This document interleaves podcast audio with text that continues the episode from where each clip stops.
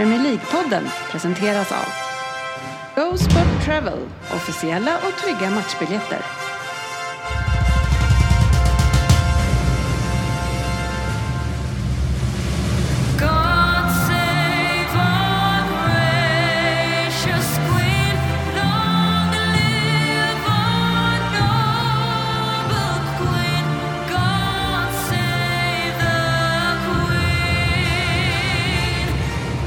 Det här är Premier League-podden, fansens egen podcast om Premier League, och varmt välkommen ska det vara till avsnitt nummer 389 där vi har nyheter, ett gäng.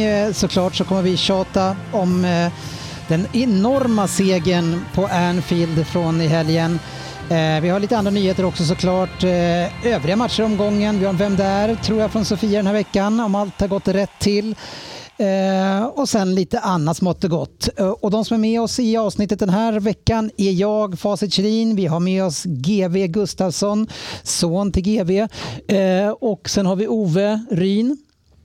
Ja, hej. Hej på dig. Och Sofia. Jajamän. Och snart har vi också Fabian som man måste ju ge en beröm för att han vill ställa upp, G.V. Verkligen. Och till skillnad från... långrygg Fröberg så kan ju Fabian stå rakryggad och ta emot skit. Han viker ju ner sig här, han den långe. Ja, men det var väl inget som förvånade någon i det här i Upplands Väsby egentligen. Nej. Det är tunt virke. Ja, det är riktigt klen. Fröberg-släkten skulle man kunna till och med dra in i det här och säga att det är riktigt veka killar. Inte ens den äldsta bröderna. Han är ju ändå värst. Ja, han är vekast. Ingen av dem är här och kunna försvara sig. Och det där är för vi vågar säga det. Ja. De vet om det. Håkan är ju ändå den som är mest... rakryggad. Ja, av de tre. Men, och ändå är du orolig för dem om de hade varit här. Hur går det ihop? Ja, men de är ju våldsamma. Kolla, du har ju träffat Håkan. Ja. Det är ju få som besitter det våldskapitalet som Håkan Fröberg. Inte riktigt. Det roliga i den familjen, om vi bara får ta det snabbt, det är ju att storebror, han håller på United. Mm. Och yngstebror håller på United, medan mellanbror håller på Liverpool. Alltså. Så att det var det glada miner förmodligen på ett. Ja. Kan vara inställda släktträffar ett tag framöver. Ja, inget nytt. Nej. Nej, då har ni fått full insikt i våran andra, eller våran första numera kanske, United-supporter Håkan Fröberg. Men som sagt, Fabian skulle bara duscha lite grann, så han haft en tuff dag idag tror jag. En som vi med glädje inte ser här idag är ju Perla Svensson. Det är alltid skönt när han inte dyker upp, Ryn. Ja, men visst är det. Det gynnar alla. Ja, det är ingen som drabbas av det i alla fall. Familjepusslet gick inte ihop efter att ha varit ledig i 8 dagar i Spanien. Så gick inte familjepusslet ihop. Det är svårt att planera då. Hur får man inte ihop ett pussel när man har varit ledig i 8 dagar? Vad var det som var så akut just nu? Vi vet ju alla att han bestämmer exakt ingenting hemma. Att vi spelar in på måndagar. Varje måndag. Det borde han ha lärt sig nu och kanske säkrat upp det. Men det här är ju också mannen som lägger upp ett Vem där-schema och tar på sig veckan när han själv är bortrest. Ni vet ju att efter nästa vecka så är ju Vem där-schemat för vårterminen slut. Ja, jag såg det. Och då ska det bli spännande att se om han lägger in sig själv där nästa gång han ska bort. Påsk kanske? Ja, det ska inte förvåna. Han tar väl något lov. Ja. Han är ju ledig mycket där även. Ja. Men om man gör det med flit så får man ju ändå ge att det var väl lite smart ändå. Ja, både ja och nej. Ja, kanske. Det är inte så att han kommer komma undan. Nej, undan ska inte komma. Han var ju ändå räddad av Söderberg till slut. Det var ju inte så att han fick ju liksom skit ändå. Mm. Och det ska han ha. Skit ska han ha i alla fall. Och mer skit tänkte jag ge honom, eftersom han vill ju ta upp ett samtalsämne idag där han tycker vi ska... Han har till och med gjort en omröstning på Twitter. Vad är den skönaste känslan efter slutsignal? Och då är ju det kopplat till helgen, att krossa största rival med 7-0 eller vinna 97:e minuten. Och han lägger inte till på den andra där att det är mot den som ligger överlägset eller de ligger sist i ligan, att det var man undviker fjärde. fiasko. Den här omröstningen, alltså, är det ett lågvattenmärke även för vad Svensson? Ja, det är klart det är det. Det är väl han och Anders Jansson / Morgan Paulsson som har röstat på den där, tänker jag. Jag menar, det är klart att han komma undan med hakan i behåll, eller vad sportchefen brukar, komma undan med håret i behåll. Håret. Ja. Efter snudd på att ha tappat poäng hemma mot tabelljumbon, det är klart att det är en skön känsla att vinna den matchen. Ja. Men jämföra det med att förnedra största rivalen med 7-0. Ja. Det är ju ingen som kommer komma ihåg en 3-2-seger mot Bournemouth i framtiden. Om nu Arsenal vinner ligan så kommer alla komma ihåg att de vann ligan. Absolut. Ja, men 3-2 mot Bournemouth, det var ett jävla kul. Bournemouth. Men det är ju inte ens nära. Det är löjligt av Per Svensson, men det är ju inte första gången han är löjlig. Nej. Och jag vet inte tusan om det är så här att man ska, Sofia, ska man fira det här? Det är klart man kan fira att man vann det där, men hur orolig ska man vara att man utsätts för de här problemen mot den som ligger sist?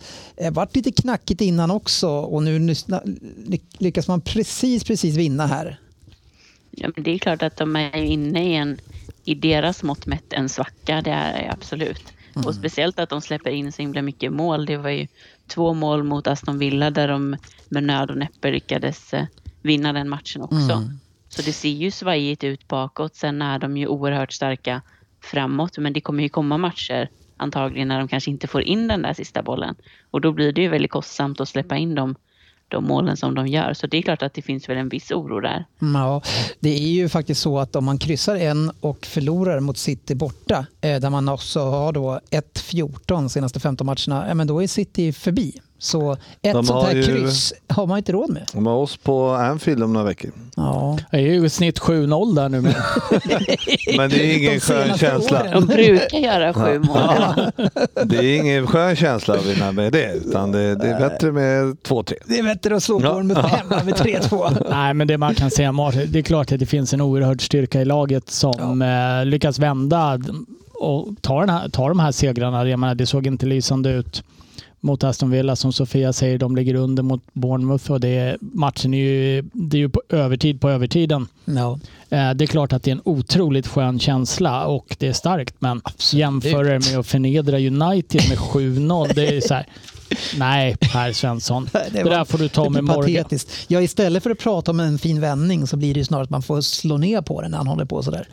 Ja, men det, alltså, jag vet inte, det är han och Morgan Paulsson som sitter och kollar i repris på det. Jag tycker att det här är det bästa som har hänt. Det är det ju inte. Nej, så är det. Rött kort till honom, och inte bara han, utan det var ju en som fick det snabbaste röda kortet någonsin här om veckan, där man åkte på kort efter 2 sekunder. Vem var det som uppmärksammade det här? Ja, jag missade helt. Ja, det gick för fort. Ja, det gjorde det. Nej, tydligen så är det så att han ställer sig bredvid domaren, och domaren blåser igång matchen var han skriker "Fuck me, that was loud." Och så fick han rött kort för att han sa "Fuck me." Ja, det är ju hårt. Vem var det? Ja, jag vet inte det. Och vilken liga var det? För det kan inte ha varit i Premier League i alla fall. Jag vet inte om det är skillnad att säga fuck me eller fuck off. Fuck off är ju samma som att säga liksom, eller typ. Ja. Fuck me, ja det är ju... Ja, det är klart. Det är en invit som inte man gillar. Nej, exakt. Vad fan säger du? Alltså, här kan vi konsultera Sofia. Alltså, fuck me. Kan man utsätta sig själv för sexuella trakasserier? Nej. Jag tänker att det känns ju ändå bättre att säga fuck me än fuck off eller fuck you. Ja, fast är det en invit som inte den andra personen vill ha, så kan man ju faktiskt, det kan man ju tycka att det är lite stötande. Mm. Beroende på vem som säger och hur man säger det. Men vi släpper det och går vidare. Fuck you. Kan man få det till en bra invit? Kan man få det till en dålig? Veckans nyheter. Ja, kan vi börja med att köra lite lottning i FA-cupen. Kul. Ja, inte det är trevligt. Där har vi ju så att är det Sheffield United som ska möta Blackburn Rovers. Vilka var det ni förlorade mot? Det var Sheffield United. Ja, det var inte så kul. Nej, det är... Men ni har ju chansen här. Alla är ju utslagna av nästan de bra lagen, och ni liksom... och ni har chansen titel som ni aldrig tar. Inte längre. Nej, men varför vinner ni inte en sån match för? Varför vill ni inte vinna den matchen? Det här var ju också första matchen som Kane var bänkad på typ 4 år, känns det som. Men Tottenham är ju ett skitdåligt lag framåt. De spelarna som ska prestera framåt från sitt Kane gör ju inte ett skit för tillfället. Och det var riktigt dåligt. Det var fan inte ens orättvist. Nej, men Sheffield, alltså vi ska ju säga att Sheffield United är ett lag som slåss i toppen av Championship. Så det är inget dåligt lag. Samtidigt så ligger vi på 4:e plats i Premier League. Det är ändå en division emellan. Ja, men det går inte att ställa in skorna i en sån match bara. Nej, och det går inte att sätta in Lucas Moura. Nej, men han har inte fått spela så mycket, stackaren. Han har varit jätteskadad länge. Så att då är det kanske snällt att han inte har spelat. Men vi kanske kommer tillbaka till honom, för att jag har mer att diskutera om honom från helgens omgång. Det kan vi göra. Sheffield United går vidare för att möta Blackburn Rovers. Så vem tränar dem numera? Robbie Savage. Nej, jag har ingen aning. Vad heter dansken som gick från Malmö FF? Truls. Jon Dahl Tomasson heter han. Ja, just det. Spännande. Ja, så han har tagit sig vidare till kvartsfinal här nu. Bra gjort. Lirade inte han i Blackburn och Tomasson? Mycket möjligt. Ja, en kanske. Googling bort. Succélaget Brighton är vidare och möter Grimsby Town. Det känns synd att inte Grimsby får hemmamatch. Grimsby slog ut ett Premier League-lag, va? Ja, det vill jag minnas också att de gjorde. Var det Southampton? Ja, det känner jag. Southampton som slår ut City i ligacupen, men får stryk av Grimsby Town. Brighton, men det är väl, de är vassa alltså. Ja, det är riktigt bra. United får möta Fulham. Och sen City får möta Burnley, och det är ju sån här som man, det är ju riggat såklart. Vad kul. Vincent Kompany får komma tillbaka till Etihad och alltså det är ju kanske den största kaptenen som man har haft. Ska han komma dit och försöka slå ut sitt gamla lag? Ettan i Championship möter alltså 2:an i Premier League. Då ryker City. Enligt logiken. Alltså, våran match mot Bristol City var ju riktigt tuff. I alla fall första bra lag, alltså, måste jag säga. Ett bra drag. De var i bra form också. De hade ju väl, det var 10-15 matcher som utan förluster och sådär. Så de var riktigt fina att kolla på. Nej, men Championship-lag är ju trevliga att se på. Det finns ju en växel för dem liksom. Ja. Det är framåt. Ja.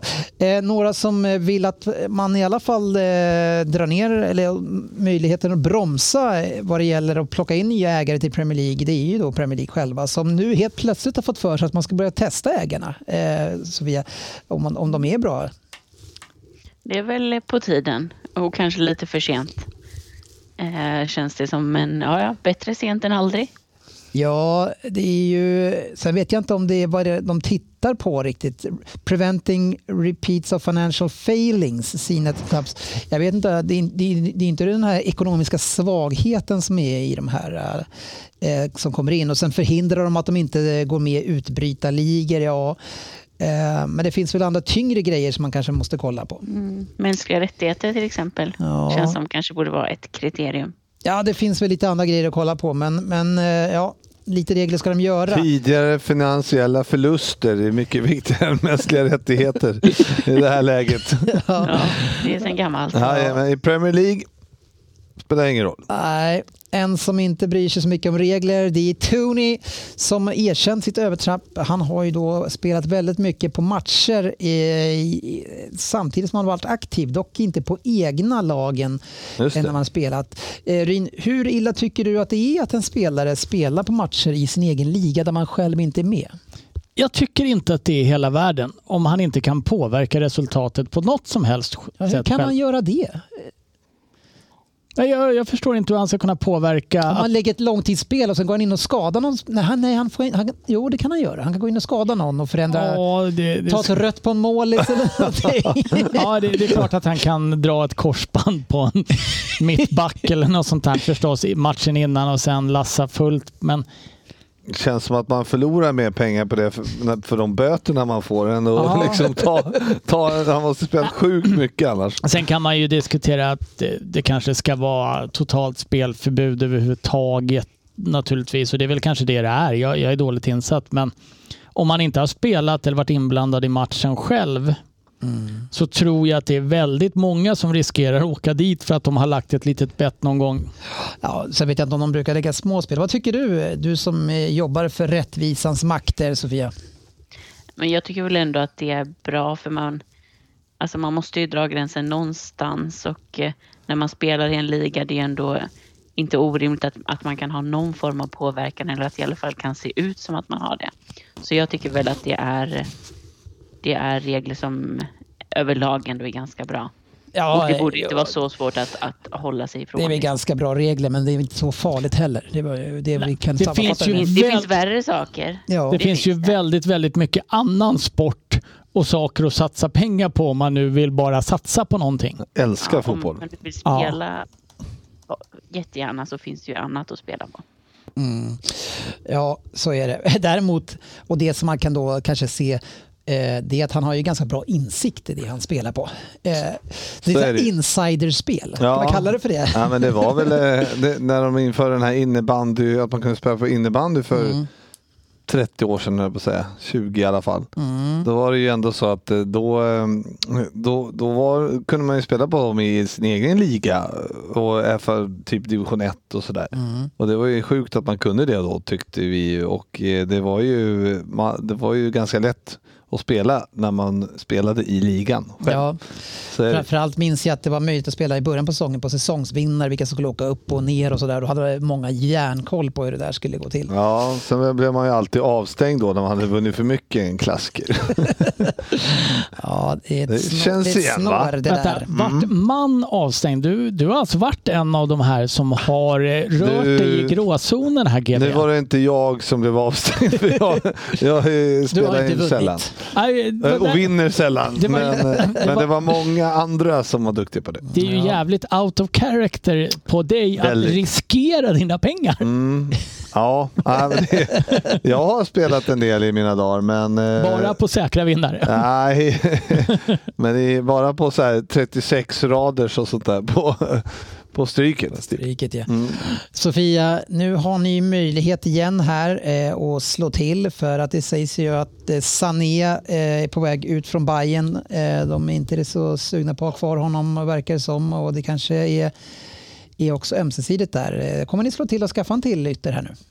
Säkert, vi behöver ju fler, definitivt. Är det en spelare du skulle kunna tänka dig plocka in?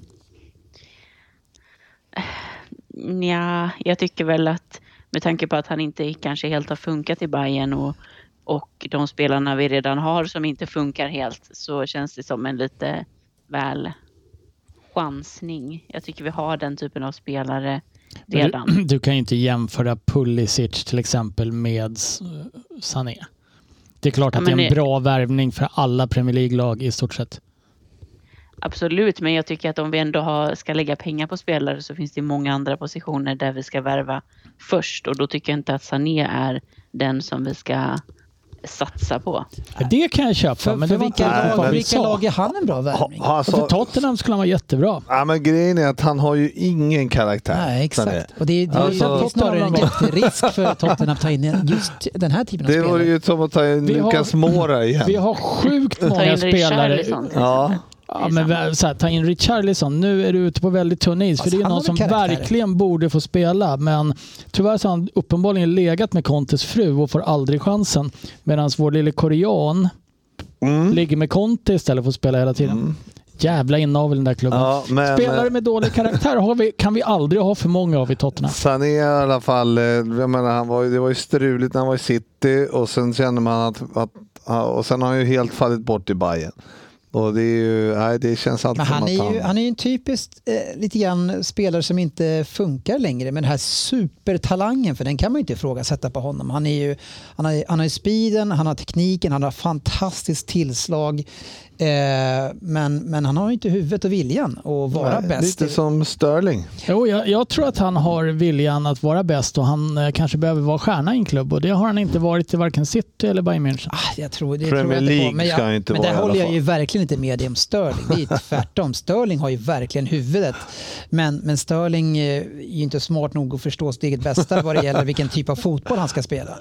Så det är en annan sak. Ja. Men han har ju huvudet, och han är ju vinnare. Han är ju supervinnare från City. Menar du att det är en korkad spelare, Sterling? Då kan vi ta honom till Tottenham också. Vi har sjukt många sånt. Men nu har ju Chelsea tagit han, så han kan vara dålig där. Ja, jag vet inte om jag ska kalla honom för korkad, men han har i alla fall ett storhetsvansinne som inte matchar hans kompetens. Ja. Är han Premier Leagues svar på Jalkimo? Ett storhetsvansinne som inte matchar kompetens. Nej, jag tänkte att de är kanske inte lika som spelare så där, men de är bra på vad kännas, jag vet inte med i matchen på något sätt. Ja, vi får fråga Fabian om en liten stund om han är det. Bobby Firmino ska lämna nu, är det sagt. Fick göra mål i helgen också, men hur känns det att du har ändå gillat honom? Ja, och gör fortfarande. Ja. Ja, så att jag tycker väl att det är synd, men samtidigt så är det väl dags. Så att jag tycker inte att det är inga konstigheter. Han får spela klart den här säsongen och få en väldigt bra hyllning för allt han har gjort. Ja. Så är det. Så är det med det. Och ändå han som startade upp det mesta med Klopp. Och, det var det. Fick dra det tunga lasset och vända den här klubben lite igen. Så är det. Ja. Nej, men det ska han ha, en spelintelligent spelare som kanske inte har den högsta nivån som de allra bästa. Nej, men en annan slags spelare mot vad många forwards är. Det är få som spelar som honom. Ja, så är det. En väldigt intelligent spelare som var en av de som fick ert pressspel att fungera just för att han var så smart. Men försvunnit tyvärr senaste ett par åren. Ja, jag var skadad i år. Men han spelar bra när han kommer in. Ja.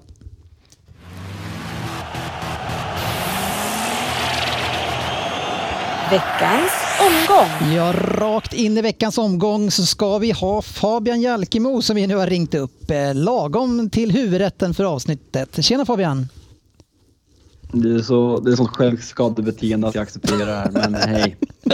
Hej Fabian! Vi har gett dig så mycket beröm i introt för att du ställer upp och våran andra United-supporter inte gör det. Så vi har ju ändå varit snälla utan att du vet om det i och för sig.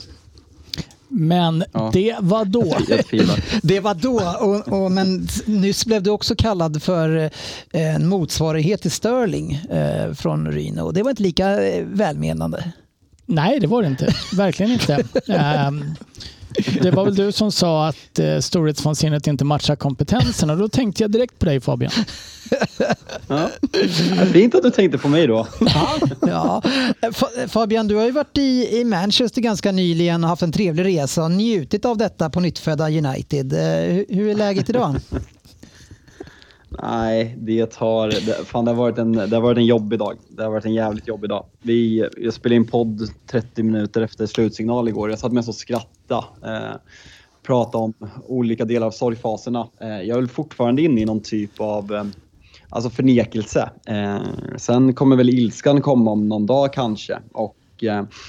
Och sen så kommer väl acceptansen. Nej, den kommer fan aldrig komma. Men jag är nog fortfarande inne i en förnekelse. Jag kan inte fatta att vi torskar med 7-0 mot Liverpool. Och framförallt inte i läget som det har varit. Alltså, det här United har de senaste åren... vi har stora förluster mot Manchester City. Vi har förra årets 0-4 och 0-5 mot Liverpool. Det är 3-6 mot City i år som kunde blivit bra mycket blodigare. Men skillnaden på de matcherna är ju att det här är ett United som var tillbaka. Som skulle vara på väg att utmana de största titlarna mot ett Liverpool som är på kanske sin sämsta position på 5-6 år. Så man såg det inte komma. En underdrift att säga. Nej. Och just det här problemet som du har att hantera och bearbeta, det ska vi såklart hjälpa dig med i det här avsnittet. Ta dig igenom den här sorgefasen. Tack. Och verkligen se till att du får hantera den på djupet. Men det vill ju vi som vänner hjälpa dig med. Alltid vilja ta Frippe som psykolog, framförallt efter 07. Det är fan en dröm. Jag kan betala dyra pengar för det också. Men Fabian, du var ju inte med i början här. Det kunde ju varit mycket värre. För du kunde ju ha förlorat med 3-2 i 97 mot Arsenal. För det är ju en större bedrift än att vinna med 7-0. Har vi fått höra av... Ja, jag säger inte vem det är, men tänk dig den största idiot du kan tänka dig. Ja. Så det finns alltid de som har det värre. Ja. Ja, eller hade det bättre i det här fallet. Eller hade det bättre, absolut. Det hade kunnat blivit kryss. Ja. Det var ju det hade kunnat blivit till och med. Ja, ja, så är det. Men, ja, men vi rullar igen den här matchen och innan vi går och summerar och bearbetar Fabian så måste jag ju säga att när 1-0 kom, GV, så var jag ganska överraskad att det kom från er. För det var ju efter en period där United hade tagit över matchen. Absolut var det så, och det var ju en väldigt jämn första halvlek. Jag tycker ju för sig att United var rätt slarviga med bollen, och vi var väl ganska slarviga i och för sig också med bollen i passningsspelet så, men jag tyckte att vi startade matchen bra. Ja, verkligen. Och vi hade många bra tendenser, men det var ju inte så att vi skapade något i sig, utan det var ju United som började komma in i matchen och sen fick till något avslut som med lite flyt hade kunnat 1-0, så att det var ju det var en befrielse när ettan kom. Ja, Fabian, en första halvlek där inte du kan ha varit så himla orolig ändå för matchsituationen, var en jämn match. Det var det som var grejen, att jag tycker att United är ganska dåliga i första halvlek, vilket vi alltid är på Anfield. Det är någonting med den där arenan som gör att Uniteds lag, även när vi var dominanta under Sir Alex tid, vek ner oss väldigt, väldigt ofta. Men samtidigt, som du säger, så kändes det kontrollerat. Vi gör en svag insats, men ändå så känns det som att vi har kontroll på Liverpools från trea, och de hetaste chanserna har United. Så när Liverpool, alltså det är Andy Robertson som slår den där fenomenalt bra bollen till Gakpo, men Dalot går upp för högt. Fred förstår inte att man måste ha koll bakom ryggen, och Rafael Varane agerar inte som han brukar göra. Han säljer sig väldigt lätt. Sen ska ju såklart Gakpo hyllas, för det är ett jättesnyggt mål, men man är inte helt uppgiven. Det är klart att det är ett psykologiskt jobbigt mål, men man är inte helt uppgiven. Man är liksom, det finns förhoppningar på det här laget. Vad Rashford gjort senaste tiden, vad Bruno Fernandes gjort, det kommer till mycket målchanser. Att gå ut med 0-1 på Anfield känns inte som en omöjlig uppgift. Så du såg inte 0-7 liksom framför dig i det läget? Nej, jag tippar ju LFC-podden med Robin Bylund, och Daniel Forsell har ju alltid tipstävling som jag brukar ironiskt gå in och tippa att Liverpool ska torska. Men den här gick jag in och tippade ironiskt att Liverpool skulle vinna med 5-0 mot United. Trodde man inte då att man skulle ligga under kanten. Nej, men om vi går till det här målet, alltså, passningen är ju helt magisk, men det avslutet, det känns som så otroligt mycket självförtroende i det tillslaget. Ja, men otroligt, alltså, avslut. Man måste ändå säga att han har sett väldigt bra ut på sista matcherna, Gakpo, och kommit helt rätt in i positionen. Så att man har fått sett mycket bra av honom, så att han har verkligen vuxit in i senaste matcherna i spelet, och sen har visat kvalitet, och det gör han ju väldigt, väldigt bra. Sen är ju som Fabbe säger, Fred, han tjuvar ju ut mot kanten här lite grann, och precis i det läget så ser Robertson det. Ja. Robertson har ju inte slagit en passning rätt på hela säsongen, känns det som. Han har ju varit väldigt dålig. Ja. Men det här är ju helt... Ja, men väldigt, att han plockar fram bra den där. Ja, men det var ju också... Man såg ju när Fred stack ut att där kom luckan. Ja, så det såg man även på tv. Ja, så det var ju bra uppfattare, men det var ju svagt av Fred att ge upp den positionen så lätt liksom. Han trodde att passen skulle komma ut på kanten, och så släppte han den bak sig. Men sen bryter det in, och ett superavslut är bortre. Och ja, vad ska man säga? Det är inget för det sker att göra direkt. Nej, inte i det fallet så är det inte det.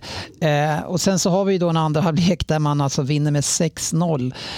Och vi kommer inte gå in på alla mål här, men det känns som allting... Jag kommer inte ihåg alla mål. Nej, inte jag heller. Jag kommer ihåg. Jag kan dra. Men allting går er väg. Alla studsar och när ni bryter, och det bara rullar på. Ja, men det viktiga var ju 2-0 där egentligen.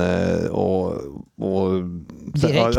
direkt, direkt, och sen så kom ju trean väldigt fort på det, och sen var det ju bara att United att spelarna bara började springa individuellt och jobbade inte ihop eller någonting, utan de bara paniksprang och höll på och härja. Så att, jag tycker att det här är det som är den intressanta diskussionen här lite grann, Fabian, för det är ju inte, även om ni hade förlorat med 3, kanske 4-0, så är det ju ingen, det kan hända, men för fansens skull för klubbens skull så får ju inte det här hända med 7-0. Det är alltså den största förlusten genom alla tiderna i det här läget. Varför spelar inte spelarna ännu mer för er för stolthet för klubben? Nej, det är en 100 miljoners fråga och alltså de senaste månaderna egentligen sen efter vi blev pulveriserade på Etihad. Sen Casemiro kom in i laget så har ju den där triangeln med Lisandro Martinez, Rafael Varane och Casemiro varit samman helt oslagbara. Jag tror inte de har förlorat en match när de alla tre har spelat i 90 minuter.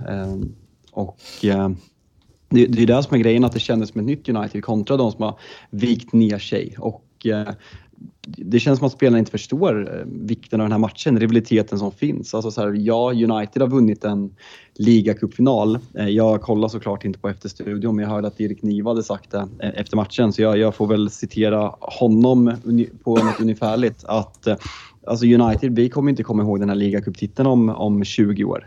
Medan Liverpool som gör en dålig säsong kommer sjunga om den här segern för alltid.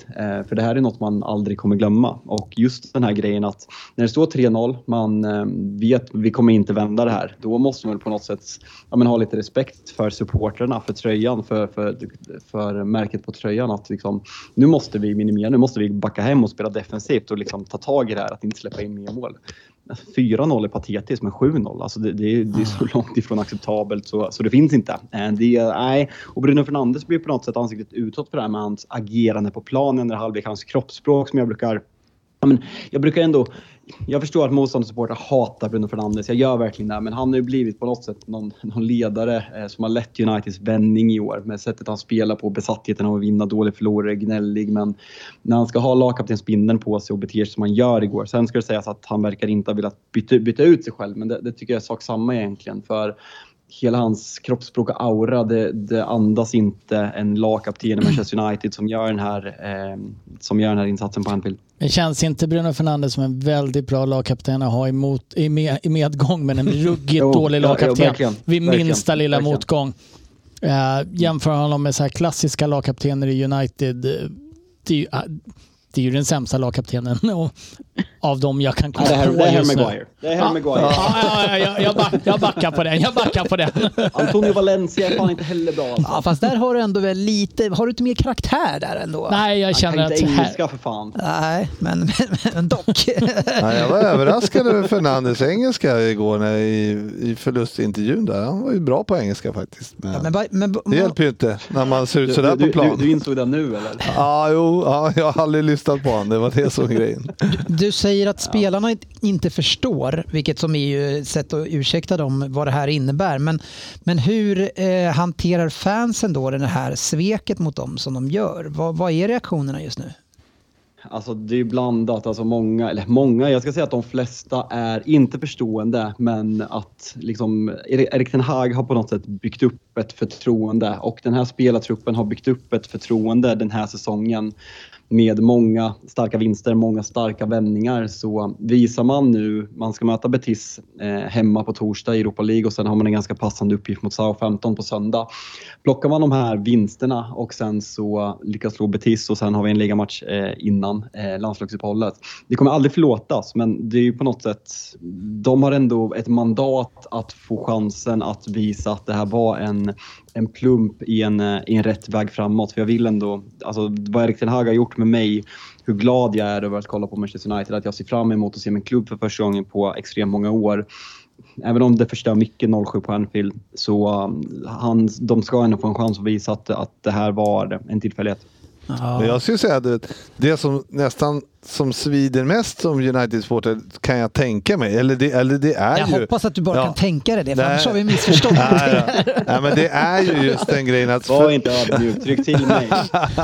Nej, men jag förstår ju det, att det spelar liksom ingen roll vad som händer nu, för att nu är det ju...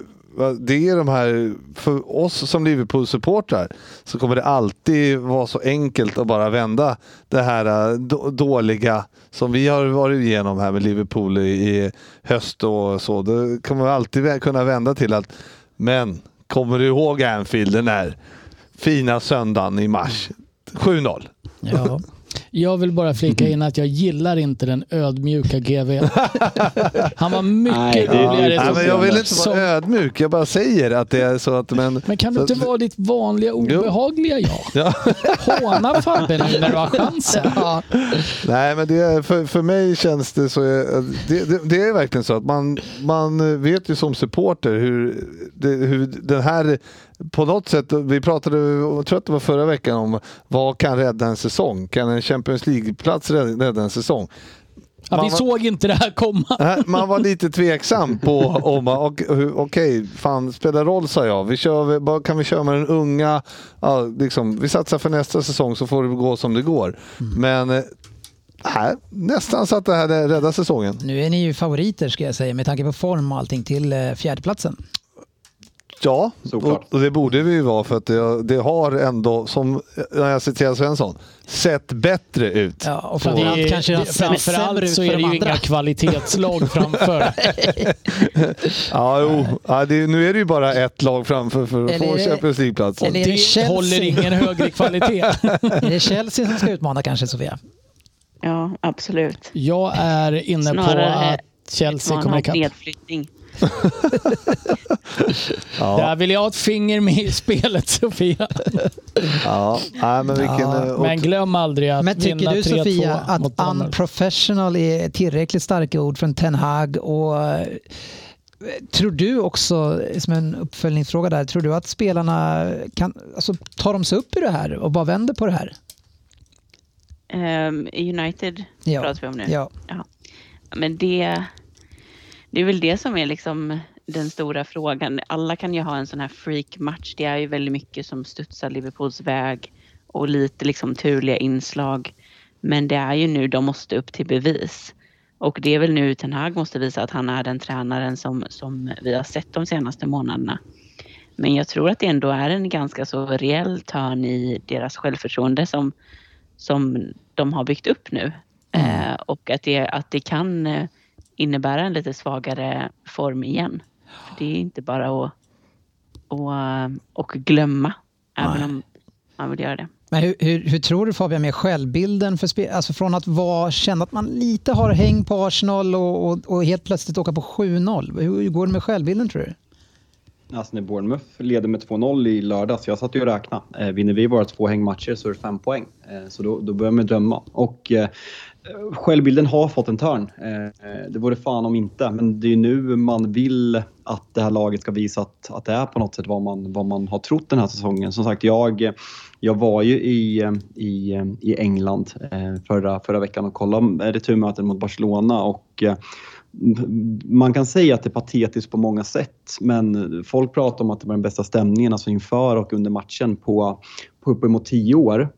Och det är väl på något sätt att man kan skämta om det, för att det är en 16-delsfinal. Det är kval till att gå till 8-delsfinal i Europa League. Men just känslan att United var på ett bra ställe. Man möter Barcelona som leder La Liga och på något sätt är tillbaka efter några hundår de också.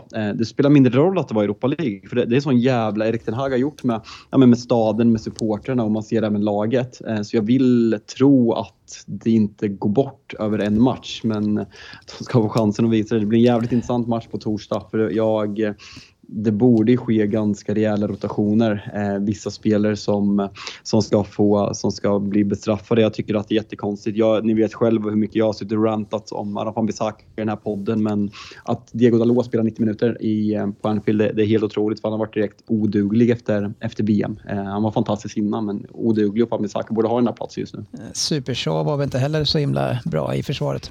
Nej, men den där spaningen, Dennis, att du har suttit och sågat show i år. Han har ju varit Premier League. Bortsett från igår har ni varit Premier Leagues bästa vänsterback, så den där bollen har varit ruggigt sett på i år. Ja, jag vet inte, jag ger inte mycket för honom. Sen får han ha någon månad här och var.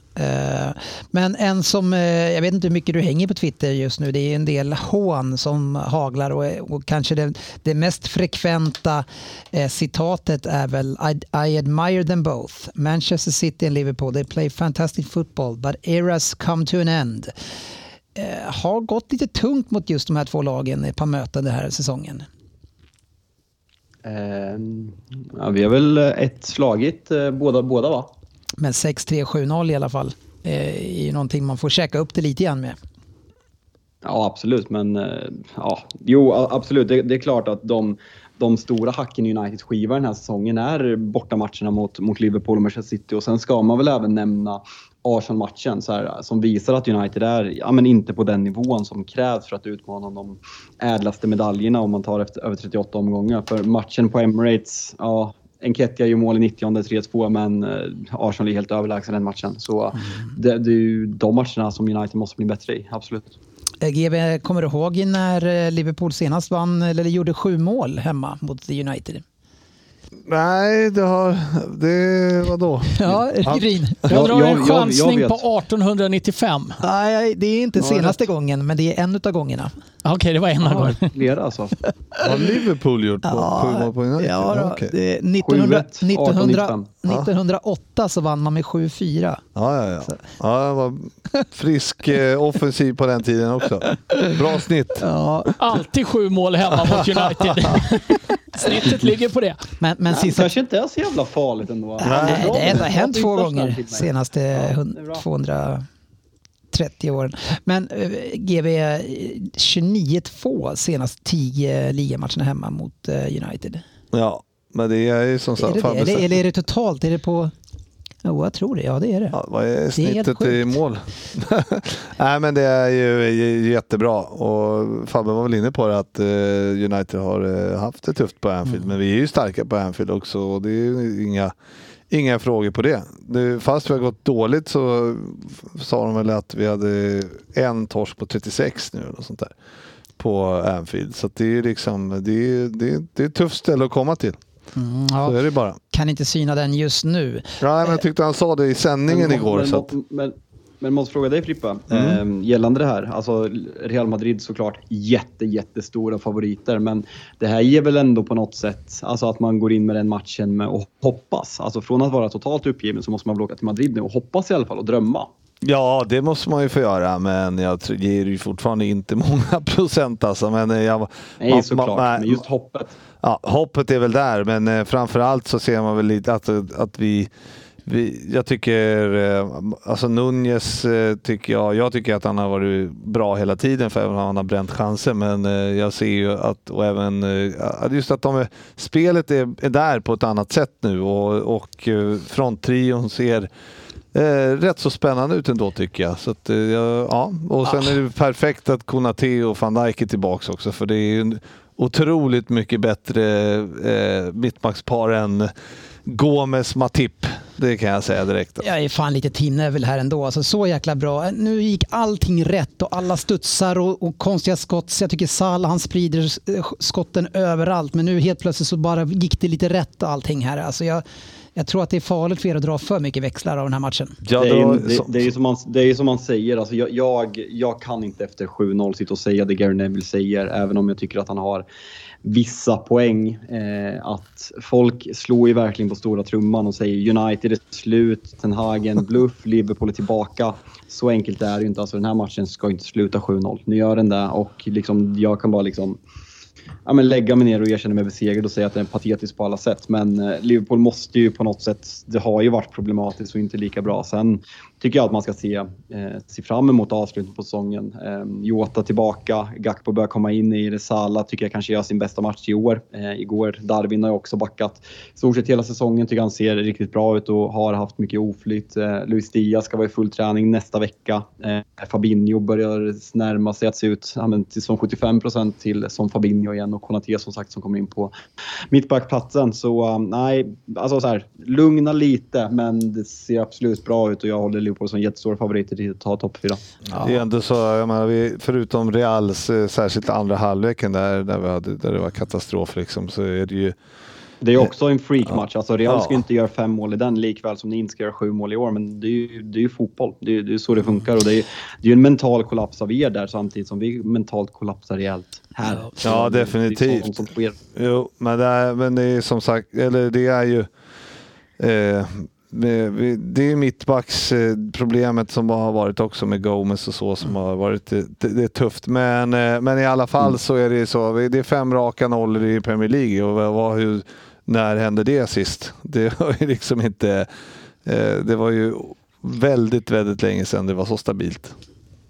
Men det är ju efter landslagsuppehållet är det väl City, Arsenal och sen Chelsea då. Det är väl inte så svårt, men det är ändå när man bara oanar sitt eget lag. Alltså, jag har varit där som... Jag har varit där. Ja.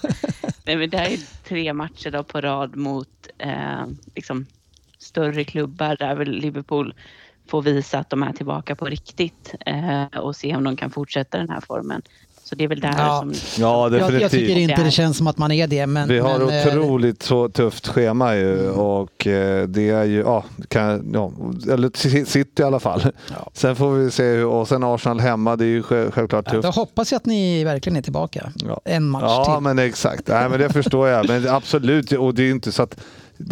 jag försöker ju vara lite ödmjuk här, vilket Ryn inte gillar inte. Men det är ju så att fan, det går inte att säga att vi som när jag vill säga men vi var inte som när vi var som bäst. Nej, men det är väl för fan självklart att vi inte var, allt gick rätt den här matchen och det var som det var. Den halvleken. Ja, och det pinsamma var ju Uniteds beteende och hur de skötte när de var 3-0 ner och därifrån. Det var ju det som var det skämmiga. Mm. Och det ska vi njuta av. Ja, det ska vi. Bara en sån här sak. Alltså, många ifrågasätter Klopps framtid. Liverpools nybyggnation man behöver göra. Oxlade kommer lämna. Bobby kommer lämna. Milner kommer troligtvis lämna. Någon av Gomes, Matip. Det här är ju bara det här resultatet gör ju att på något sätt att folk tror mer på ombyggnationen i Liverpool långsiktigt. Det blir mer attraktivt. En sån som Jude Bellingham som man på något sätt har... Jag har inte räknat bort honom med många gjort om Liverpool hade missat topp 4. Det är klart att han gillar att se det här. Han hade varit inne och likat Trents bild på Instagram nivå bland annat när han står framför 7-0. Vilket man såklart inte gillar som United-supporter. Nej, det låter som en Svensson-grej att lyfta det som ett skäl. Ja, Mudryk hade ju likat en Arsenal-bild. Han var ju klar. Det var där som var klar. Var han klar för Arsenal också, va? Jag vet det, många. Men det är ju Svensson och Morgan Paulsson, Anders / Anders Johansson som tror på dem där. Ja. Men GV... Alla håller på Arsenal. Ja, GV, en sak... Samlade IQ på 4. Nej, det var hårt. Det var hårt. 2. GV, vi får inte missa faktiskt att Salah är bäst någonsin. Bästa målskytten. Är det under Premier League-eran eller är det totalt? Det här ska du veta. Ser inte ut som att du inte vet. För det gör du. Nej, inte totalt eftersom Ian Rush och de här är före. Så förstås. Det är i Premier League. Ja, precis. Mm. Hur stort är det här? Nej, men det är klart att det är stort. Alltså...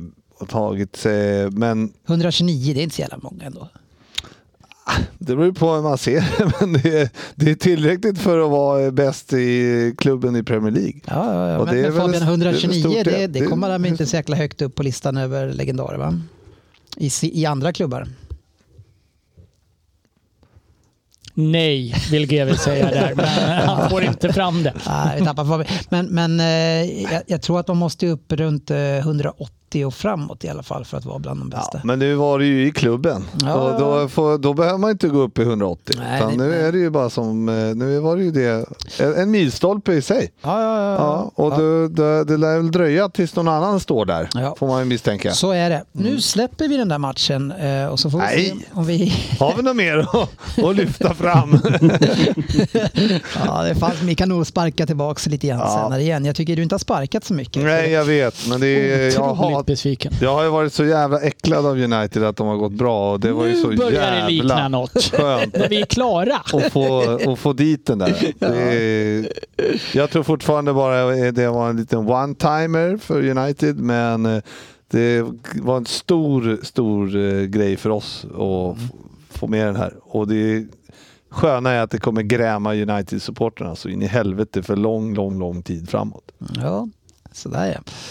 City vann hemma mot Newcastle, tänker vi tar oss igenom den. Det var ju en toppmatch, en match där City verkligen behövde vinna såklart. Och Newcastle lite sämre trend. Oerhört mycket sämre trend. Ja. Alltså det flyter ju inte för dem. Alltså jag tycker både matchen mot Liverpool, på Anfield, ligacupfinalen och här. Alltså man torskar alla matcher med 2-0, men man förtjänar ju mer i... Alltså jag tycker man skapar bra chanser innan City gör 2-0. Samma sak på Anfield, eller på... på St. James's mot Liverpool. De har långvarigt bättre med 10 man och ligacupen gör man det ganska bra. Så de måste ju få igång målskyttet, för det där är satt mentalt. Ja, det är ju så. Citys matchplan funkar ju inte alls. Man centrerar båda ytterbackarna i uppspelen, vilket som Newcastle har läst. Och City, vi får inte upp bollen tack vare det här. Det är så tjockt i mitten och finns ingen att lira på kanterna för att yttrarna kommer inte ner tillräckligt mycket och möter. Så City får ju rensa väldigt många uppspel, och det är bland de sämre uppspelsmatcherna man sett. Det var inte heller bra mot Arsenal, men det här är ju, jag skulle säga att det här var ännu värre. Så taktiskt sett så är Newcastle mycket bättre, och man förlorar ju egentligen på grund av att man har sämre och billigare spelare i de avgörande. Foden börjar komma igång riktigt. Ja, det är positivt i alla fall. Fodens touch, första touch är det får en ju att titta på Mare, som man normalt sett ser som har de här fantastiska mottagningarna. Ser väldigt bra ut. Oerhört, fan vad det var aldrig sett så glada scener tror jag när han gjorde mål, eller det har jag väl visst gjort, men jävlar vad ni firade målen. Det var ju helt otroligt. Fan Dennis, ni firade målet mer än vad Arsenal gjorde. Jag har aldrig sett sådana scener. Nej, men vi var ju extremt pressade när 2-0 kom. Det är ju alltså, våra mål avgör ju såklart, men alltså matcherna ägs ju lite grann och dikteras ju ganska mycket av Newcastle. Vi gör ju faktiskt ingen bra match här, och vi har väldigt svårt offensivt. Vi har en Diaz som man kanske kan, om man tittar på den här matchen kan man ju se lite grann varför han inte har varit Peps första val, för att han får mycket boll och han slår bort väldigt mycket boll. Han har ju inte lika bra fötter som de andra mittbackarna. Väldigt duktig defensivt, men vi tappar en hel del offensivt också, framförallt då i en sån här match när vi kanske inte har så mycket spelalternativ på grund av taktik eller och med Newcastle. Så det var tufft. Något som jag också skulle vilja lyfta ut, förutom att Kevin De Bruyne gör en bedrövlig match, det är ju Haaland. Jag vet inte om ni tänkte på det, men hans kroppsspråk i första halvleken, det var inte bra. Alltså. Det här började redan i... Jag gillar när han sniade. Ja, men det var lite senare på ett bättre sätt. I första så är det med att han det här började redan i Tyskland där det spårade mot Leicester Leipzig. Ungefär samma stavning. Och var väldigt, väldigt missnöjd då. Och det här är något som var fullföljt honom hela tiden. Trots att man nu försöker hitta han flera gånger så går han och viftar och gestikulerar och extremt dåligt kroppsspråk. Det var lite bättre i andra, men det här är någonting som det ser inte så bra ut. Han skulle behöva göra lite enkla mål. Han känns frustrerad. Ja. Men känns det inte att Haaland om man får säga decline, känns fel att säga decline på Haaland, men om man jämför med när han var, liksom, gick på steroider och var, liksom, gjorde mål på allting. Alltså, Kevin De Bruynes decline har ju liksom... Det beror nog mycket på det här, för det var han som slog många av de här bollarna till Haaland. Mm. Och där Dennis, gällande KDB... Alltså jag har ju alltid försvarat KDB, men nu börjar man ju se en längre formsvacka. Jag tycker att man ser på kroppsspråket. Jag tycker City blir bättre när han byts ut i 65 när Bernardo kommer in. Börjar man bli lite orolig gällande KDB. Mycket skador. Hur mycket det tog mentalt med VM-kritiken som kom där. Jag vet inte, han är inte gammal, men han börjar komma upp. Han fyller 32 i år. Nej, jag tror han är deprimerad faktiskt efter VM. Jag tror att han är en så jäkla vinnarskalle. Och han hade några intervjuer som var lite sådär deppiga under VM också. Han pratade om, vi har ingenting här att göra egentligen, vi är för gamla. Så jag tror att, att mentalt hade tagit på han, och det kanske var hans sista stora chans i mästerskap och sådär. Visst, han kanske kan få spela ett till, men där han liksom kan prestera någonting. Så det kan mycket väl vara att han är lite grann i depression, för att som han spelar, och alltså han har ju alltid varit en plus minus, spelar på små marginaler, chansa, har alltid får chansa för att han kan avgöra, och han avgör fortfarande många matcher, ska vi säga, även om han slår bort mycket. Så nej, men han är helt klart nere i mental svacka, men det är som Pep säger, att han kommer få tid till att jobba sig ur den helt enkelt. Så det, jag tror inte att man behöver vara orolig än, men vi får se hur det ser ut över tid. Newcastle-fansen vill se Isak från start. Är det någon som har någon annan åsikt än mig kring det? Ja, din åsikt är ju att han inte ska vara från start. Jag tycker inte han är tillräckligt bra för att spela en toppklubb. Ja, eftersom Newcastle inte gör några mål alls så tycker jag att han ska få chansen från start. Ja, Fabian, vad säger du? Håller han i toppklubb spelmässigt i Premier League?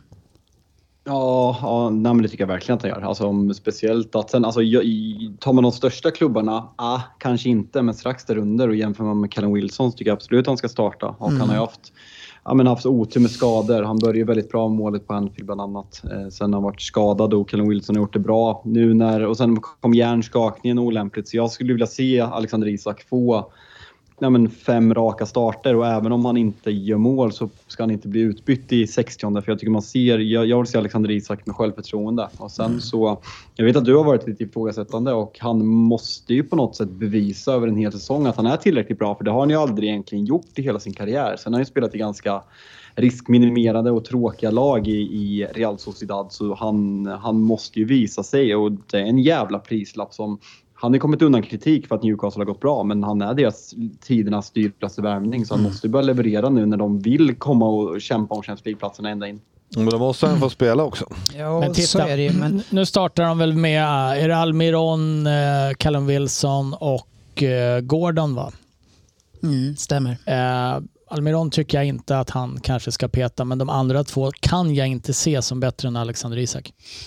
Nej, men det, jag förstår ju kanske lite grann varför man väljer honom just mot City också. Både och, kan man säga. I en sån här match är det visserligen, det är en sån här match han får mer ytor och för att kunna spela sitt spel. Men samtidigt vill han ha mer lagspelare. Jag tror att han får ett bättre kollektiv med de andra spelarna. För Alexander Isak spelar bara för sig själv spelmässigt på planen. Det enda han ska göra är utmana och dribbla. Kör han fast, då kan han passa. Men det är inte så att han är ju ingen bra lagspelare. Men det är kanske det de behöver nu. Eftersom de behöver kanske ha lite mer ego i style, va? För att då, men det är inte man, det som... det är inte så att de gödslar in poäng direkt, utan de måste göra en förändring. Eller har de inte? Jo, fast vadå? De har ju överpresterat hela säsongen och spelat tajt och bra. Senaste, efter VM har de ju varit direkt usla i poängmässigt. Jo, men det är ändå lagmaskinen som har gett dem den här framgången. Stoppar de in Saint-Maximin och Isak på varsin kant eller som ska spela, då har de två spelare som inte spelar för att kollektivet, utan bara spelar för sig själva, och då tappar man boll väldigt ofta och korta anfall och mycket omställningar. Jag tror inte att Newcastle... Men är vägen ur att fortsätta med det man har när man inte har tagit sig, när det har gått i stå? Men alla, alltså, man kan ju inte förvänta sig att de ska överprestera hela säsongen så som de har gjort. Nej, men man kanske gör en förändring då. Jo, men jag ser fortfarande Isak och Saint-Maximin komma in i 60-65 och då man måste börja chansa och göra grejer. Men jag tror att hela deras lagbygge och stabilitet och balansen, den förstörs utav de här spelartyperna. Det är inte det som Eddie Howe har byggt upp. Men då kan man ju fråga varför man har köpt honom å andra sidan. Men, ja, definitivt. Och betalar de pengarna. Och om man har svårt att göra mål och man ska behålla Saint-Maximin och Isak på bänken, då är det inte så att man bara fan vad mål vi kommer göra framåt i framtiden. Nej. Men det är en utav dem ska ju spela, tycker jag bara. Man har råd att ha en sån spelare, men jag tycker att det är... Men just nu sa du att ingen av dem skulle spela. Nej, men om man ska ha in dem så ska det inte vara bägge i alla fall. Båda är ju superindividualister. Ja, vi får se. Han kommer säkert få chansen snart. Han har individuellt och utmanar sin gubbe. Han är ju jättebra på det. Men jag tror att över en säsong och i topplag så räcker inte den kvaliteten. Jo, men är Newcastle ett topplag? Var kommer ditt hat i Isak ifrån? Jag har väl inget hat mot honom. Jag tycker bara att han håller. Det är en agenda jag har lagt märke till på Twitter där, men han var i Sociedad. Nu är de ju femma. Men det kanske är för att folk är snart så är överdrivet positiva, kanske för att han är svensk och så. Man ändå inte jag ser inte det som alla andra ser och tycker inte som alla andra gör. Nej, det har vi märkt det. Men min fråga till dig är ju, nu har de alltså halkat ner till 5:e plats och de jagas av lag under. Mm. Ja, i vilket läge är det läge att sätta in han igen? Är de inte ett topplag längre då så att de kan spela han? Jag menar, det är ju om bara några matcher så kommer de ju vara 7-8. Ja, men de har haft lite skador också på viktiga spelare i vad heter han? Brassen på mitten. Det har varit en stor grej för dem och anledning till att de har förlorat väldigt mycket poäng, för han är otroligt viktig. Avstängd nu i 3 matcher. Ja. Så, hade jag varit i det här, då hade jag satsat på dem som gör det bästa kollektivet. För det är så, de har inte släppt in några mål nästan alls. Spelar några tagmatcher, många kryss förvisso, men gör det jättebra med den truppen de har. Så nej, jag hade faktiskt fortsatt satsa på kollektivet. Men det är jag med agendan. Socialistfotboll, in med Isak. Ja. Ja, men det är intressant. Ja, tack. Nu, 6:e plats är de där, just det. Mm. Snart efter Fulham och Brighton. Mm. Men kollektivet. Mm. Bam, bam. Wow. Ja. Ja, men du håller ju inte Newcastle som bättre än Brighton nu till exempel. Ja, vi får se. Som sagt, man kan gå upp och ner, och Brighton kommer också börja gå ner efter ett tag. De kommer inte heller hålla i det här. Just nu är de det, absolut. Fantastiska. Men de kommer gå ner. De kommer också hamna i sin svacka. De är inte tillräckligt bra för att hålla uppe det. Ja, och det är de verkligen. Och det är därför de funkar bra. Ja, Arsenal har vi pratat lite grann om. Mest att prata illa om Svensson. Det räcker väl. Ja. Men det var ju mål efter 9 sekunder.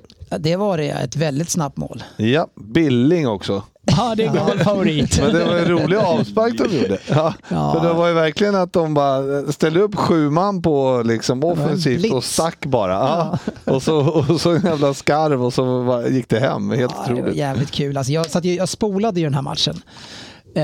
Och så tänkte man så här, inte så lång spolning. Nej, jag fick inte spola tillbaka direkt. Men vad fan blev målet? Och sen så kom det, tänkte jag, ja, det spelar ingen roll, de kommer ju vända det här ändå. Spolar man lite grann, spolar man mer, tänkte vad fan. Och så blir det 2-0, tänkte vad fan, vad elakt. Och så ska de vända det här ändå. Så kommer 2-1, 2-2, tänkte nej, men jag kollar sista 2-3 minuterna och i alla fall. Jag tror inte att de gör mål. Alltså, jag var så jävla arg efter den här matchen. Alltså, jag var så arg hela kvällen att de löser det där till slut. Men vad hette han i United? Hette han Makeda eller vad hette han? Ja, Makeda. Ja, som liksom, det var någon säsong där när United bara 08-09 mål mot Aston Villa 3-2, sen avgör, sen blev han skjuten på typ 2 veckor efter mot Middlesbrough, avgör den också. Ja, och sen har vi inte hört något från honom efter det liksom. Men typiskt så här. Jag är vän med honom på Facebook. Det ante mig. Men ändå sjuka grejer. Det är typiskt sånt som kan det göra att en säsong att det kan gå hela vägen för Arsenal. Men Fabian, många gånger.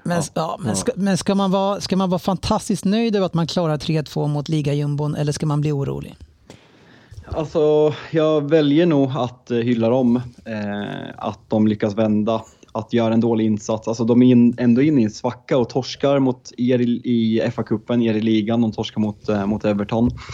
Sen gör man en ganska svag match mot Aston Villa, men lyckas vända med ganska mycket tur med Martinez huvud. Men sen slår Everton, sen gör man den här liggrund med 2-0. Jag vill ändå, alltså alla har svackor, och om det här är Arsenal svacka så är det imponerande mentalt att lyssna bara på Emirates. Vi har ju varit där med podden och det har ju varit en begravningsstämning där inne i alla dess år egentligen sedan den byggdes, vilket har haft mycket med Arsenals prestationer att göra, men nu är det ju kanske den arenan som det är bäst stämning på hela England, och det bidrar ju också.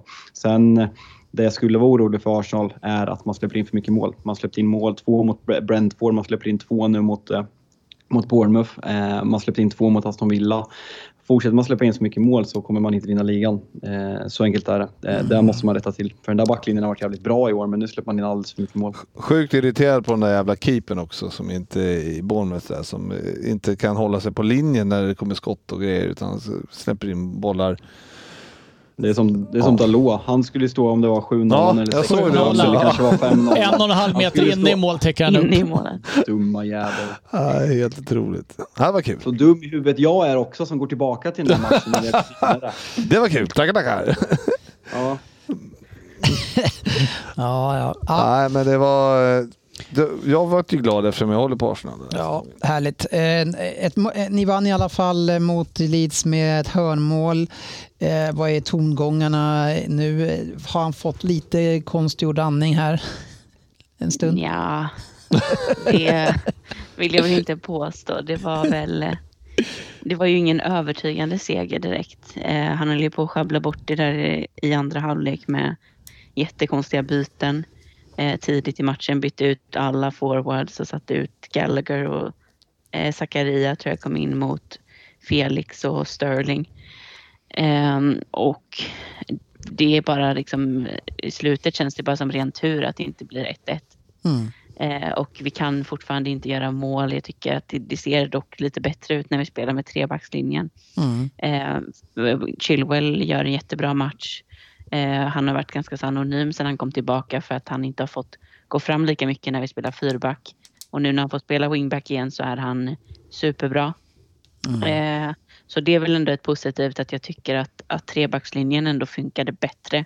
Och att vi i perioder såg mer liksom dynamiska ut framåt. Men som sagt, det är ju målskyttet som är det stora problemet. Det känns ju nästan lite som ett hån där att Liverpool gör 7 mål på en match och vi har gjort 7 mål sedan i november. Men, det är så signifikativt att det är en mittback som är mål också när det är kvinner. Ja, på hörnet. Ja, och Felix prickar ribban igen och Havertz prickar målvakten igen för 1000:e gången. Han är så dålig. Kan du inte säga det? Nej. Nej men ja, alltså det är väl klart att det var en extremt nödvändig vinst för att han inte skulle tappa liksom supportrarna helt, men jag tror inte det är någon som känner sig övertygad om att det här är tränaren som ska få liksom det här att vända, utan det krävs nog ganska mycket mer om det ens någonsin kommer hända. Ryker han om ni torskar på onsdag eller? Alltså det har ju varit ganska tydligt från ledningen, speciellt från Tisdag. Bowley att de vill satsa på honom. Och att det känns som det, om vi ryker mot Dortmund så har vi absolut ingenting att spela för.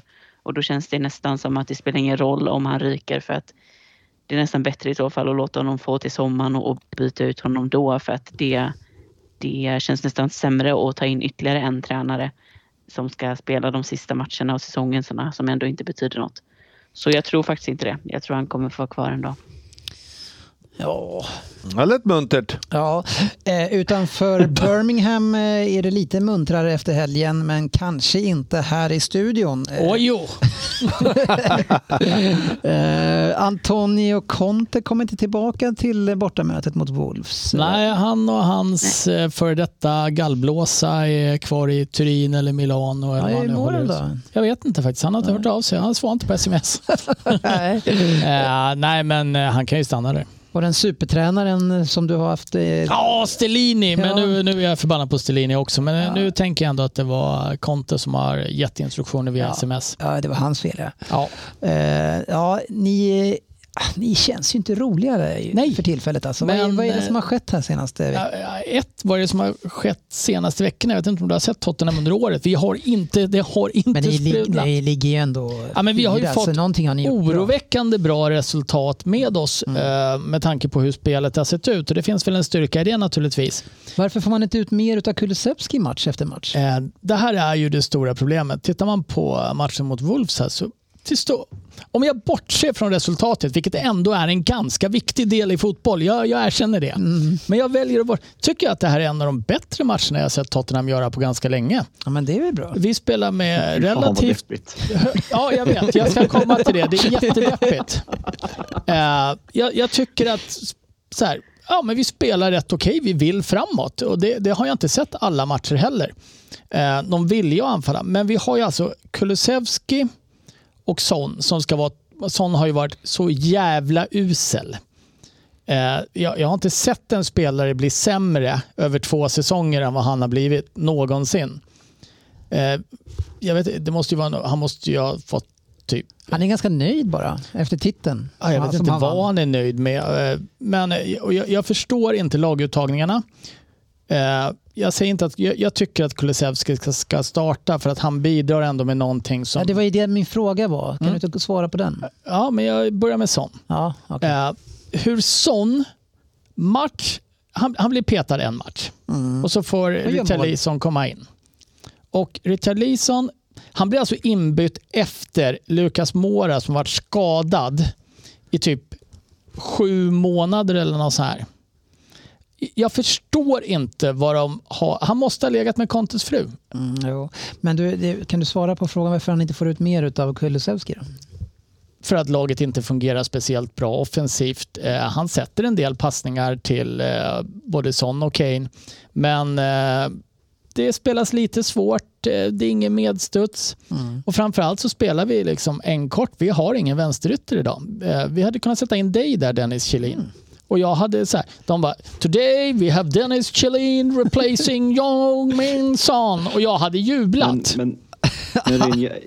Gällande Spurs, alltså så här, många har ju pratat om Darwins floppsäsong och liksom, folk pratar även om Gakpos första, det var 0 mål och 0 assist på 7 matcher med klassiska 0-0-7, men är det inte konstigt? Alltså jag följer ganska mycket svenska Tottenham-supportrar på Twitter, men överlag så läser man inte mycket om Richarlison. Det är mer att det finns ingen plats som honom, men det är en tokflopp. Alltså Tottenham styras väl genom tiderna, splashar 70 miljoner pund. Conte gnäller på att han inte får sina spelare han vill ha och att han inte kan konkurrera för att han inte får värva, men liksom, du kan inte värva en spelare på 70 miljoner pund. Brasilien startar när anfaller och sen inte spela honom och sen gnälla på andra saker. Det är en tokflopp för Tottenham. Ja, det är en jätteflopp, absolut. Och, men jag tycker att det märkligast, Tottenhams anfallsspel har ju inte slagit gnistor om i år.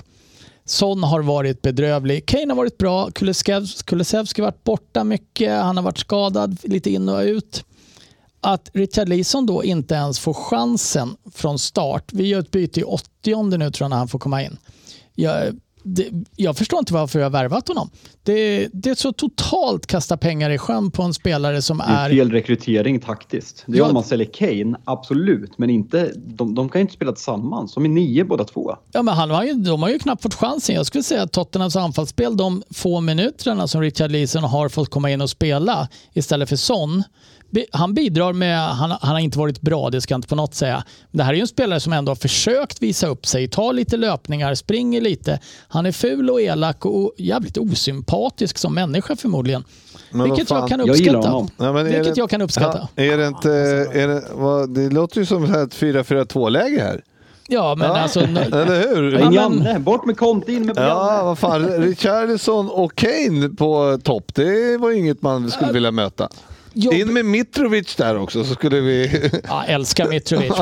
Men, det är sällan jag säger det i den här podden. Men jag håller med dig, Frippe. Tack. Den här 3-4-3-uppställningen som Tottenham försöker spela, det är skitdåligt bara rakt igenom. Ja. Mm. Och den här truppen ska man kunna förvänta sig så mycket mer av. Och ändå ligger ni 4. Och ändå ligger vi 4. Det är helt otroligt egentligen. Ja, det är orimligt. Det har vi sagt till den säsongen egentligen. Ja, det är orimligt. Ja, deppigt hörru. Nej, ni är 4. Vi är 4. Ja. Alltså jag har ju sett Tottenham kriga vid det andra strecket många år. Ja. Det här är en bra säsong, jag tar det. Det är ett bra streck att vara vid. Hellre det här strecket än det andra.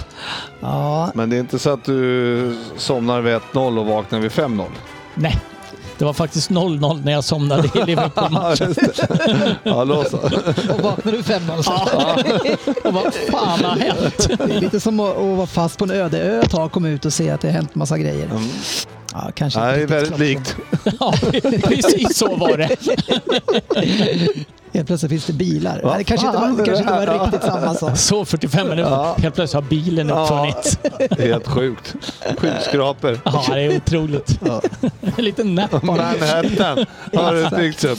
Otroligt. Ja. Ja, de har varit på månen och allting. Ja, jag är metaforens och jämförarnas mästare. Jajamän. Aston Villa slog Crystal Palace med 1-0. Palace lunkar med där strax efter topp 10.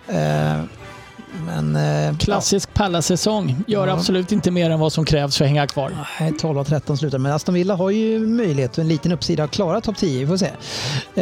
Brighton fortsätter ånga på. Dessvärre inte samma sak för West Ham som förlorar med 4-0. Man sägs att Moyes sitter säkert just nu. Helt sjukt. Jag vet inte hur lång tid just nu är. Ja, det är orimligt att han ens sitter säkert just nu. Ja. Det kan inte finnas någon tränare i Premier League som är närmare att få dojan än Moyes. Potter. Ja. Nej, Potter sitter säkrare än Moyes. Han måste göra det. Tror du det? Klart han måste. Vann inte de med 4-0 här förra veckan? Om jag hade nog sparkat honom. Jag hade haft större tilltro på Moyes och vända där än Potter. Alltså, efter det med de spel. Chelsea håller ju inte på att åka ut. Alltså, säg inte West det. Det är inte långt bort. Nej, alltså West Ham kom alltså 7:a förra året. Värvar, Skamacka, liksom het. Alltså så här, Serie A-anfallare från provinsklubbar har inte blivit så lyckade historiskt. Men det var ändå ett statement-värvning för West Ham. Och sen Lucas Paquetá som ordinarie i brasilianska landslaget. Och man slåss om nya flyttning. Det är ett sånt jävla fiasko. Ja, man är riktigt illa ute här. Alltså, det är många lag. Ja, men det är otroligt vilken bottenstrid. Alltså. Det räcker med Bournemouth. Om de vinner mot Liverpool nu på lördag så är de ju har de klättrat 5 placeringar typ. Ja, men Bournemouth... Har man inte en liten känsla att bompan kommer plocka poäng mot Liverpool eller? Ja, jag säger ingenting. Nej. Jag säger som sportis. Jag är orolig. Ja, men Bournemouth kommer komma sist. Så är det. Och sen det Southampton. Det skiljer 6 poäng mellan Pallas på 12:e plats och Bournemouth på 20:e. Ja, men Bournemouth och Southampton kommer åka ur. Så är det bara. Jag tror också. Sen får vi se hur det blir med resten. Sen är det jämnt. Det är många klubbar där som man är. Och det, jag vet inte varför jag sneglar lite grann mot Leeds. Att det blir tufft för dem. Men det blir en rolig och tuff avslutning. Några fler resultat från omgången då, avslutande, de har inte plockat några. Det var ju Southampton som vann mot Leicester som är otroligt ojämna. Det släpar ju så mycket i matcherna, va? Det är inte någon som har typ 23 matcher och Arsenal har 26 matcher. Ja, det var den där jävla drottningen. Brighton, ja. Och Brentford också. Så för Fantasy Premier League så kan det vara bra att titta in de två lagen här. Ja, ta Brighton 9 pinnar, det är de 2 förbi Tottenham. Då är vi ändå inte missnöjda. Vi får se. De gör det fantastiskt bra, Brighton, och homogent och fint lag som bara fortsätter utvecklas. Sen vet vi ju att högsta nivån för de här är ju mellan 6-8 någon säsong. Så vem köper McAllister under mig till sommar? Är han så jävla bra då? Ja, det är han. Ja. Tror det ändå. Nej, jag har inte synat honom tillräckligt, så det var en fråga mer än att jag sågar. Jag är ganska säker på att han är bra. Ja, jag vet inte. Hittar han rätt roll så är han tillräckligt bra. Vad ska man ha? Vilken roll ska han ha i ett lag då? Vad är han för spelartyp? Alltså en dynamisk tvåvägs mittfältare, ganska offensiv. Alltså typ skulle du spela en trea, alltså typ gamla Liverpool, Gini Wijnaldums roll i Liverpool, superbra. Mm. Ja, han skulle nog passa fint bredvid Bellingham. Man mästare så är man ju såklart. Ja, Fabinho, Bellingham och McAllister hade varit helt okej. Ja, men nu ska vi Bellingham ersätta Gündogan i City, tror jag. Så det kan ni hoppas på. Ja, nej, jag har inte några förväntningar på när ni drar fram miljarderna. Öppnar lädret. Mm. Ja, fast nu är det ju så. Ni har ju högre lönekostnader än vad vi har. Precis kommer fram till. Ja. Just det, på grund av bonusen. Ja, visst. Så. På grund av någonting. Mm. Men så faktum var ju så. Nottingham Forest, Everton slutade 2-2. Viktig kvittering av Nottingham där för att inte de skulle bli lite uppkäkade. Och Everton hade ju koppat upp en bit. Det är så stor skillnad gör de här 2 poängen som man tappade i slutet där. Och ikväll så är det match då just nu mellan Brentford och Fulham. Vad har Tony lirat på den matchen undrar man? Toppmöte. Låt vad säga. Ja. 1-0 Brentford. Ja, exakt. Så. Vem var det som gjorde det? Mål. Veckans lyssnarfråga. Mm. Ja, de öser på de där två. Det är många av de här lite mindre klubbarna som verkligen imponerar. Inte bara prata om de andra som underpresterar. Vem är egentligen äckligast? Är det Bruno Fernandes, Lisandro Martinez, Anthony eller Per Svensson? Nej, det sista sa han inte. Nej, det var ju så självklart. Ja, man fått några kängor för att man inte dyker upp idag. Men ni är ett äckligt lag och det gillar du ju, Fabian. Ja, verkligen. Det betyder att man har gjort något rätt när folk börjar störa sig på våra spelare. Ja. Sen Lisandro Martinez, vad gör han ens på den här listan? Mm. Men det är ju också ditt eget barn som du pratar om, inte vårat barn. Älskar honom. Men Fernandes var det ju inte så att man gillade förr heller, när ni var dåliga. alltså Anthony, han är ju liksom vidrig visuellt och ganska dålig också. Bruno är ju vidrig på plan men bra, så för mig är det enkelt. Men kaptensämne. Ja, men det som jag gillar beror på om det är insidan eller utsidan. Ja, Anthony utsida, Fernandes insida. Fan, verkar så jävla skön insida Anthony. Ja, det osar ju. Ja. Ja, det där är en kille man går på bio. Nej, men det där är ju också en liten Fabian och Sterling. En spelare vars storhetsvansinne inte lever upp till hans kompetens. Men GV på bio behöver du inte umgås med folk. Eller sitter du umgås mycket under bion? Är du en sån här som Sara Larsson? Ska sitta och snacka och skratta och hålla på... Du skrattar högt på bio, eller hur, Frippe? Nej, riktigt men man bör väl ändå... Man måste umgås innan om man ska gå på bio med någon, tänker jag. Varför det? Man köper godis och fan, det har man inte tid med väl? Nej, okay. Hur långt i förväg är du där? Jag går jättegärna på bio med Anthony. Ja. Om han betalar. Ja, givetvis. Vi trodde inget annat. Nej. Ja, men det största problemet jag har med Fernandes är att han fuskar så jävla mycket, Fabian. Det är så mycket filmningar och slängningar. Han kastar sig till och med när han får kontakt med domaren. Ja. Nej. Det är väl det som jag... Och det är svårt att ha en kapten som beter sig på det sättet, tycker jag. Men det är bara vad jag tycker. Kapten. Ja, okej, just det. Det har ju Maguire. Vad var Maguire igår då? Nej, han var på bänken. Han fick inte ens komma in när ni förlorade med 7-0. Nej, så dålig han. Men jävla tur han hade då, för att han liksom... Ja, fast det, jag vet inte, 5-6-0. Tänk om han hade varit inne på plan och det hade varit 7-0. Inte ens när man vill stänga ner förnedringen så plockar man in honom. Men då hade han ju ändå... Hade han varit på plan och det hade blivit 7-0. Då vet jag inte vad som hade... Ja, men samtidigt ligger man under med så mycket där, det får ju inte... Nu spelas det lite musik här. Det ska ju inte bytas någonting om man ligger under så. Det är ju bara att låta dem som har ställt till där fortsätta förnedras. Jag såg igår i Svenska Cupen, Hammarby vann med 8-0 tror jag mot GIF Sundsvall. Och hade ett förutbestämt byte på Linus Hallenius Sundsvall som skulle få göra comeback efter långtidsskada. Så då var det bestämt att han skulle lira 20 minuter. Då står det 8-0 när han blir, till Hammarby när han blir inbytt. Det är ju inte schysst. Då kan han ju få sitta kvar istället. Det är mycket frågor kring sportchefen som inte är här idag. Hans karaktär, GB. Ja, den är dålig. Har han en karaktär? Han har ju sagt att först skulle Klopp få sparken, sen skulle han få vara kvar och sen ska han ha sparken igen och nu får han vara kvar igen. En match till, sa han. Ja, men alltså, folk kanske tycker att jag är dum i huvudet. Ja, lite. Men Sportis. Han är väl ändå stråtvassare i det här läget, va? Oh. Han säger så mycket dumt och jag är förvånad över att han... Nej, jag är inte alls förvånad över att han är socialdemokrat. Nej. Det här är en politisk podcast. Nej. Nej, men sportchefen är ju en känslomänniska. Ja. Det går snabbt när han tar ett beslut. Och det har vi ju sett inte minst på Twitter, för där åker ju alla på en känga innan han har hunnit läsa igenom vad det egentligen står. Ja, jag vet inte vad jag ska säga. Alltså, han är otrolig i sina saker. Allt han säger blir ju fel. Eller hur, Fabbe? Ja, så är det. Nu, Sofia, ska vi leka Vem där? Kan vi bara lägga till att hur korkad vi än tycker att sportchefen är, så har vi ju Vem är mest korkad i podden, Frippe? Det är Svensson. Ja, tack.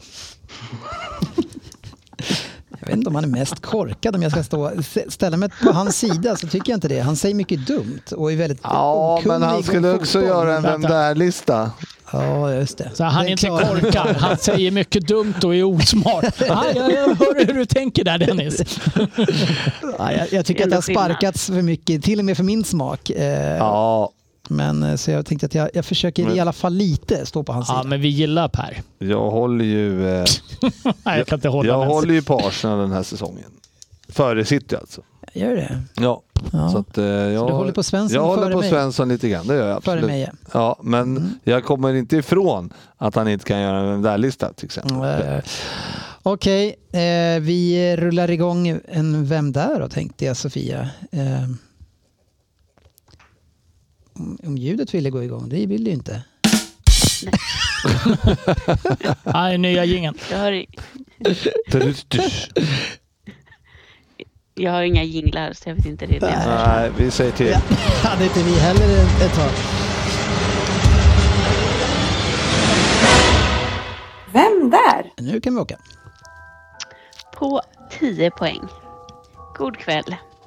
Kul att få starta veckan med att dyka upp i det här sammanhanget.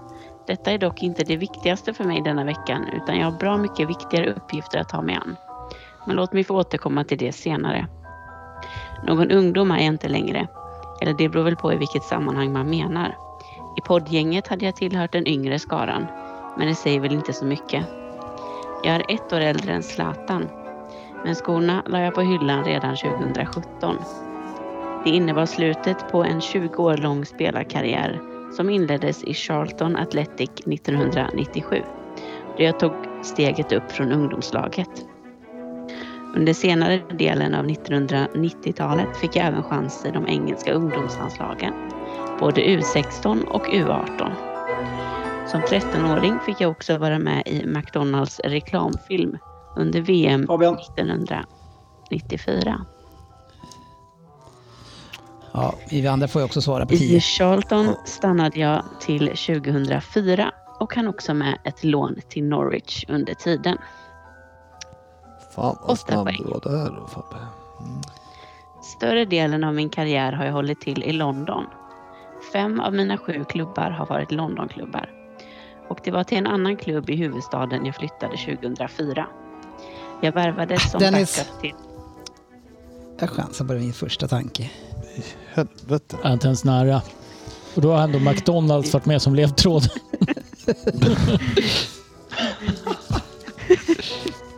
Jag värvades som backup till Makelele och Lampard. Och som ni kanske förstår så var det inte den lättaste uppgiften att slå sig in på det mittfältet. Min tid i klubben blev därför ganska kort och redan 2005 gick flyttlasset norrut till Newcastle. I Newcastle vann jag min andra och sista titel som spelare när vi vann Intertoto-cupen 2006. Den första var när jag vann First Division med Charlton. Som ni hör är det inte direkt några stora titlar på mitt CV. Men på tal om Europaspel har jag nyligen gjort comeback i Europasammanhang. Inte som spelare såklart, utan i en annan roll. Och i veckan har vi en mycket viktig match framför oss. På 6 poäng. Oj, är vi redan på 6? Mm. Oj, oj, oj. Det är såklart på tränarbänken jag håller till numera. Jag har lämnat England för att vidga mina vyer ute i Europa. Och huserar för tillfället i Belgien som tränare för Klubb Brygge. På tisdag väntar en mycket viktig match mot Benfica där vi måste vända ett 2-0 underläge.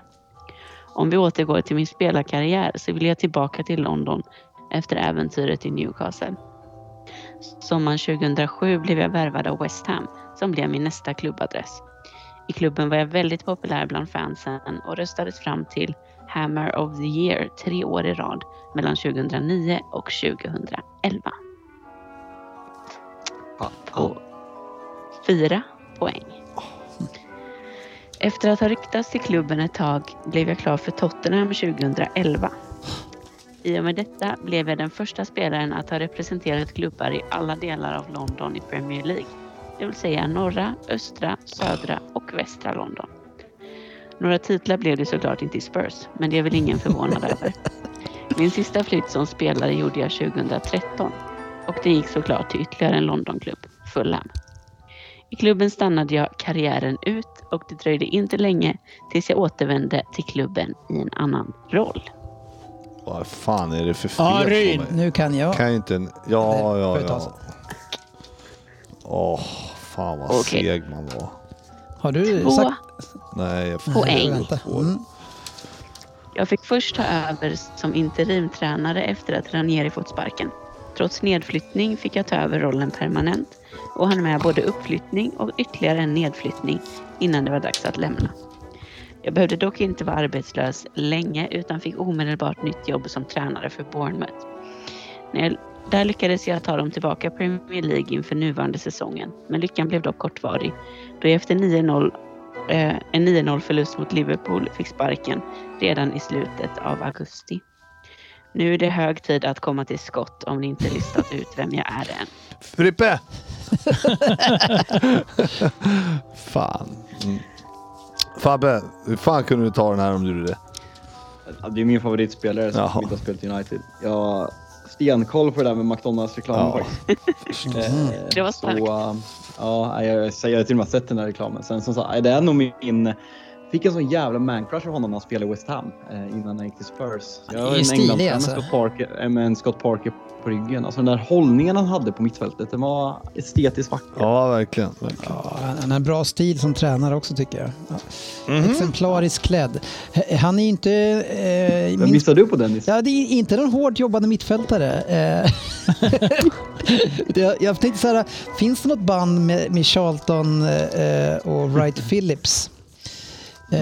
Vilket jag tror att det finns på pappan i alla fall. Så tänkte jag, men han kanske också var där. Kan vart. Men det var inte han. Nej. Fan, jag kom på det precis efter dig. Inte bra för snittet. Jag har ju lyckats till slut få ner Scott Parker här då. Ja, det var ju dåligt av dig. Jag har ju tagit bara 10 poäng här på slutet. Annars. Ja, men då var det dåligt. Men har ni missat att han är i Brygge? Det fick ni ändå 6 poäng. Mm. Ja, jag vet. Jag hade inte den blekaste om det faktiskt. Jag hade inte missat det, men jag kom inte på vad han hette. Nej, vem var det som vi hade, Fabian, som var sportchef nere i, var det i Palermo eller vad var det någonstans? Var det inte Italien? Dennis Wise, vad var det här någonstans? Var det Robbie Savage som var inblandad i? Nej, det var Dennis Wise som var klubbchef och sportchef där nere någonstans. På tal om Italien, vet ni vart jag ska i helgen? Italien. Jag är till Neapel och kollar på fotboll. Oj. Trevligt. Vad ska du se då? Jag ska kolla på Napoli mot Atalanta. Trevligt.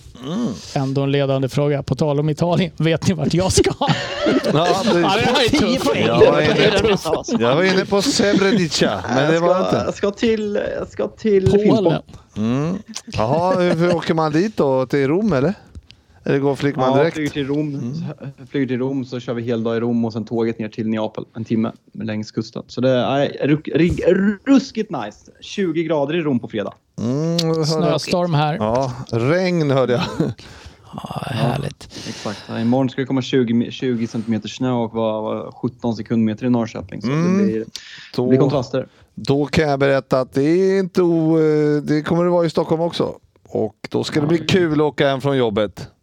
Om man kommer hem. Hur firade du 7-0-vinsten igår?